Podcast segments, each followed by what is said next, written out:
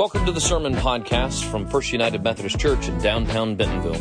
If you have questions related to what you hear today, or just want to find out more about the ministries of First United Methodist Church, please visit us online at fumcbentonville.org. I want to join with those that have welcomed you already. My name is Pastor Michelle Morris. It is a joy to be worshiping with you today. We are really kicking off this series, Bentonville First, um, in which we're looking at different aspects of community life. And we're starting today with a look at our nonprofit work here in this community. And the hope is to inspire us to step into the miracles that God is putting before us. So to get us in that frame of mind, hear these words from the Gospel of Mark, chapter 10, verses 17 to 31. As Jesus continued down the road, a man ran up, knelt before him, and asked, Good teacher, what must I do to obtain eternal life? Jesus replied, Why do you call me good? No one is good except the one God. You know the commandments. Don't commit murder. Don't commit adultery. Don't steal. Don't give false testimony. Don't cheat. Honor your father and mother. Teacher, he responded, I've kept all of these things since I was a boy.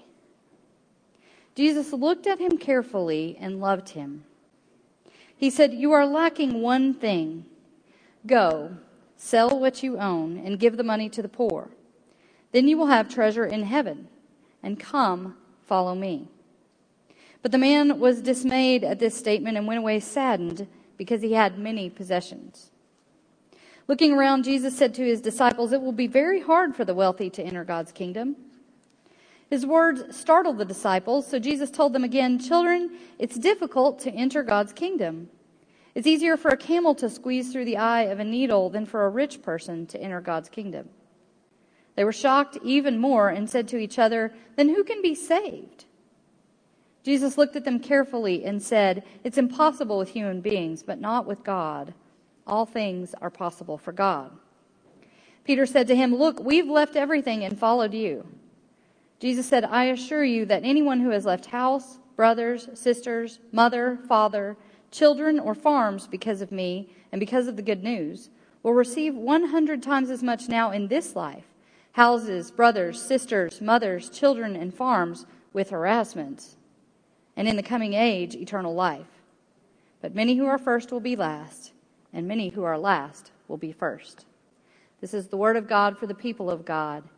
Thanks be to God. Let us pray. Lord, open our hearts, our minds, and our eyes that we might see and know the word you have for us this day. In your holy name we pray. Amen. This passage haunts me. Now, why would I pick this passage to preach on if it haunts me, right? Well, I'll give you a little bit of background on how Andrea and I uh, figured out how to preach uh, this series. We knew we wanted to look at who Bentonville is in light of what we've all been through together through this pandemic, but we could have picked any number of different aspects of community life to focus on. So what we did was we went to the lectionary. And for those of you who are unfamiliar with what the lectionary is, it is an agreed upon set of passages that, that several denominations have agreed upon. And um, it basically, over the course of three years, will allow you to study and preach the entire Bible for the most part. There's a few passages left out, but the entire Bible over the course of three years. And there is some, some usefulness to going to that and, and seeing how the Spirit's moving. And as we, we read through the lectionary, uh, preparing this, this series, this particular one spoke to us to, to think about, well, we could look at, at the nonprofit work and the work that's done for the poor and the vulnerable among us. And so we picked it, and that was great. And then the day came when I had to preach on it. And I will tell you that, that this is a passage that the Spirit has a hold of me and won't let me go. And I will tell you that it, it disturbs me. It makes me very uncomfortable. It makes me so uncomfortable that I have done the work to make it more comfortable. So I could stand up here and tell you that if you go to Jerusalem you can see the eye of the needle. It is, um, they, when Jerusalem was under threat, they would close off most of the gates and they would open only this one smaller gate where they could control who came in and they could watch, and, and it was an act of protection. And if you came with a camel, the camel would have to get on its knees to come through the gate. So the idea is that, you know, if you're going to be wealthy, you've got to get like a camel and be humble in order to come into God's kingdom. That's one thing I could say. Another thing I could say is that Jesus only gave these instructions to this man, right? He didn't give them to everybody. So it was just this guy that needed to work on that problem. Except, of course, it's made it into our scriptures, right? So and it's in Matthew and Mark and Luke. So obviously there's a bigger story here, but we could, we could ignore that and say it's just this guy. He's the only one that has to work on this. So I could make it more comfortable. But should I? Before I answer that question, though, I do want to say a word to this man, this man who's referred to as the rich young ruler. Wherever you are, rich young ruler, I hope you did make it into eternal life, but you know, wherever you are, I want you to hear this. I have some advice for you. If you go to Jesus with a question and Jesus answers your question, then say, Thank you, Jesus, and run away. Do not stick around because if you stick around and say something else, then Jesus is liable to hit you with something and it's going to be really hard. Why did he stick around? To celebrate his own glory, maybe? But I actually think he stuck around because he knew there was more. There was a hunger in him, there was a haunting in him to stick around. And that prompts Jesus to give him an opportunity. Here in, here in Walmart land, we know, we know the word opportunity, right? We know, we know we are given opportunities sometimes. And what is, what is the opportunity that Jesus puts before this man? I think the opportunity the man is given is the opportunity to be set free. Now, why would I say that? I think it hangs on a verse that's here in Mark that does not appear in Luke or Matthew. And it's the verse that says Jesus looked carefully at the man and loved him. He looked carefully. He saw this man. He saw beyond the externals of his wealth and looked into his soul and his heart and saw what he was struggling with. And he knew that this man was possessed by his possessions. And Jesus loved him enough to say, Get rid of them and be free to follow me. The purpose of this series, Bentonville First, is to create opportunities for the Spirit to get in all of us. To maybe haunt us a little, but more than that, to work wonders in and through us. This past Tuesday, we had a webinar in which we um, sat down with three nonprofits to learn about the work here in Bentonville. And in the course of that webinar, which you can still watch, you can go to our Facebook page and pull it up. You can go to our YouTube channel and watch it. You can go to the e-news and click on the link. You can still watch it there were all kinds of opportunities set before us. And we're going to look a little bit at this clip to just see some of them that were mentioned. We serve only poverty level families, but often you have a family that's right at the edge and they're not making enough to be self sufficient. They need a little help. And we want to provide permanent homes. Is people that have maybe a chronic situation or just situational. Um, lots of people with children and um, a lot of people with jobs but just can't quite make ends meet. Havenwood, we're a transitional housing program. Uh, we serve single moms with one or two children under the age of 10. But the commonality with all of our families is that they have experienced some type of a crisis or trauma that has caused them to have some housing insecurity. With the unemployment income and the stimulus checks, that people had a little bit of a buffer there. And of course, that only lasts so long. So we kind of expect our numbers to continue to, to rise this year. We developed a family support committee where in the past it had just been a family selection committee for a home. But our program expanded, and the program has now become focused more on sustainability and good mental health and being able to access the resources with a collaboration of organizations in our county. The disadvantage, um, just to echo again, is the cost of living, and mainly that's housing. Um, that seems to just take up such a huge chunk of a family's income. That's really difficult, especially once you've established yourself in a place. So your kids are going to school, you know, you've got a job, you're doing well, and then now when when you move out of Havenwood, you can't afford to stay here. So that means your child has to move schools. You, you have to either get better transportation or potentially change your job. Uh, we have more girls right now that do not have uh, vehicles. So transportation is super hard. You know, we don't have buses in Bentonville. You can't pay 50% of your income for a house and have anything left over for food and medical care and all the other things and insurance for your car and maintenance on your car. And so we changed our goals this year to build five houses. We didn't have the money for that. And you know what? God's providing the land. He's providing the money. It ha- it's happening. I'm seeing miracles happen every day that I never thought we'd be able to see. You know, I invited a number of nonprofits to be part of that that webinar, and those are the three that came forward and said they'd be part. And I think the Spirit works within that. So that was Havenwood, Habitat for Humanity, and our Second Street Pantry who came forward. And as a result of the conversation that those three had together, we heard some repeated refrains, some of those opportunities. There, there is food insecurity in our community, and it's expected to rise. And then there is a deep problem with affordable housing here and with transportation to get around.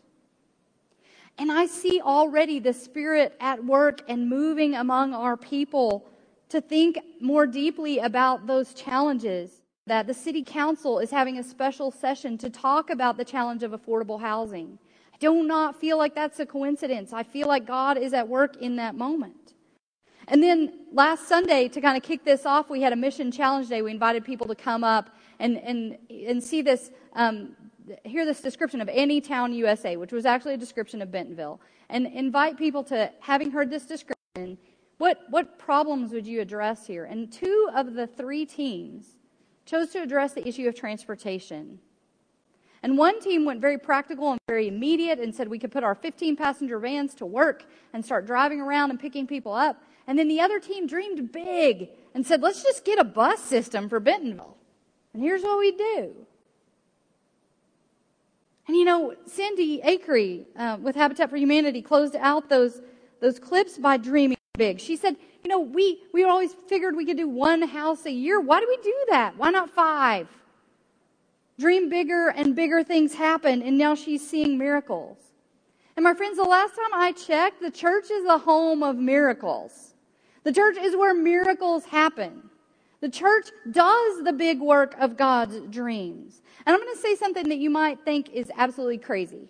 But I'm going to tell you that right now in the United States, the church is the most flexible institution we have in our communities. I don't think we're used to thinking of the church that way. I think we're used to thinking of the church as being stuck and, and hampered by tradition. But in reality, when we think about what we can possibly do we don't have the same regulations that government has. We don't have the same regulations that business has. The only regulations we have are the regulations we self impose because of separation of church and state. So we could be a clearinghouse of miracles. There aren't limits. If we, if we choose to break down the limits, we can. We can do the big work. We could be a place where our community comes in and says, We need this work done and we need you to get around it so we can make it happen. And we've got the power of God, so yeah, let's do it. Why don't we dream big? Why don't we dream big?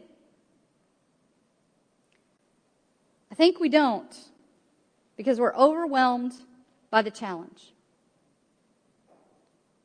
But couldn't the challenge start with a step?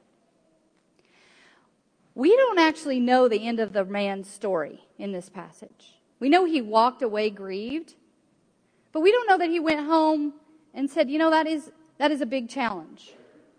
But Jesus is right. Except I can't do it all at once. I'm going to do this step. And then I'm going to take this step. And then I'm going to take this step. I'm going to share with you why it is that this passage haunts me and how it was that the haunting of this passage intersected with this nonprofit webinar that we had to challenge me to the next step that I need to take. So I think this passage should haunt every United Methodist pastor because it says, get rid of all your stuff and come follow me. And as someone who keeps having to move, I will tell you that this stuff is a burden. When we were leaving from Plano to West Memphis, we were leaving a 3,500 square foot house going into an 1,800 square foot parsonage. And as I stood in my front living room with stuff to my waist covering the entire room, plus two other rooms of furniture that I knew we had to get rid of in order to squeeze down to an 1,800 square foot parsonage, I thought, this is too much stuff. This is a burden. And then we moved into that 1,800 square foot parsonage, and there was an entire room we couldn't even go in because it was packed with stuff. And so maybe in reaction to that, when we got the appointment to go to Fort Smith, we bought a house in Hot Springs Village to have to retire to, and we moved half our stuff to Hot Springs Village, and then we got more stuff when we got to Fort Smith. So we had two houses. And then I got appointed to Little Rock, so we were going to live in our Hot Springs Village house, except we don't have room for two houses of stuff in one house so we got a storage unit. And so much stuff. But then when I was serving in Little Rock and living in Hot Springs, I was attacked in my home by someone my husband and I trusted. And then my home became a place of trauma. And the thing I didn't understand about trauma is if you stay in a place where trauma has occurred, it's easier to be re traumatized and re traumatized and re traumatized. And that's what was happening to me over the course of the next year. And, and it reached the point that I couldn't stay anymore. And so I loaded my car up, one carload of stuff. And as I was pulling out, I thought, I would give this carload and everything I've ever owned to be able to stay with the two people that I love that I'm having to drive away from. The stuff didn't protect me from life. But as I turned onto the road, I felt the presence of God with me. I felt the peace of God with me. And I felt that presence as I spent two months living in a hotel and four months in a friend's guest room and a week on my mom's couch before I moved into a one room apartment with one carload of stuff. And I realized that it wasn't just the presence of God that had sustained me, but the people of God had too. Did y'all know you kept a roof over my head? Because I was working for the conference offices and you were putting money in the plate here and part of that was going to the conference and that was paying my salary and it kept me from starving. The people of God sustained me in a hard time. And, and my friends called me and checked on me and kept, make sure that I was safe. I stood on the miracles of God when the stuff didn't hold. Now, I don't believe that God inflicted me with that trauma. That was the choice of another human being. But what God did in the midst of that was sustained me through it and sustained me through it through you all. It was a small step that was a big miracle. And as I was preparing this sermon and I was remembering my journey, I also remembered in the course of the webinar that Cindy said, You are homeless if you are just moving from place to place, sleeping on people's couches and in their guest rooms. You are homeless. And I remembered Debbie saying, the commonality with these women is that they've had to leave their homes due to trauma, maybe for different reasons between me and them, but I did it too. I was homeless and traumatized. And then I knew what next step I have to take in my journey is to call Havenwood and sit down with Debbie and share my story with her and say, I, I, I, I've been there. And now, how do I need to be present with the people who are there now? My friends, God will put before you the next step you need to take in the big miracle that God wants you to be part of. God is going to put that forward. When I designed this series with Andrea, that was our hope was that you would get that next step. And I do hope that for you all. But apparently, God's going to start with me. And I need you all to hold me accountable to that. I need you to not let me chicken out of that next step. So somebody next week ask me, did you call Havenwood and set up that appointment? Hold me to it. What is your next step in God's big dream? What is your next step? We are called to be the people of miracles. We are called to be the dreamers, and we are called to step into the power of God and make those dreams happen. And if you need some inspiration, I'm going to leave you with these words that Cindy shared with us. I want to talk about gratitude, and this is a poem I read. Yeah. It says, Your terrible job is the dream of the unemployed. Your house is the dream of the homeless. Your smile is the dream of the depressed. Your health is the dream of those who are ill. Don't let difficult times make you forget your blessings.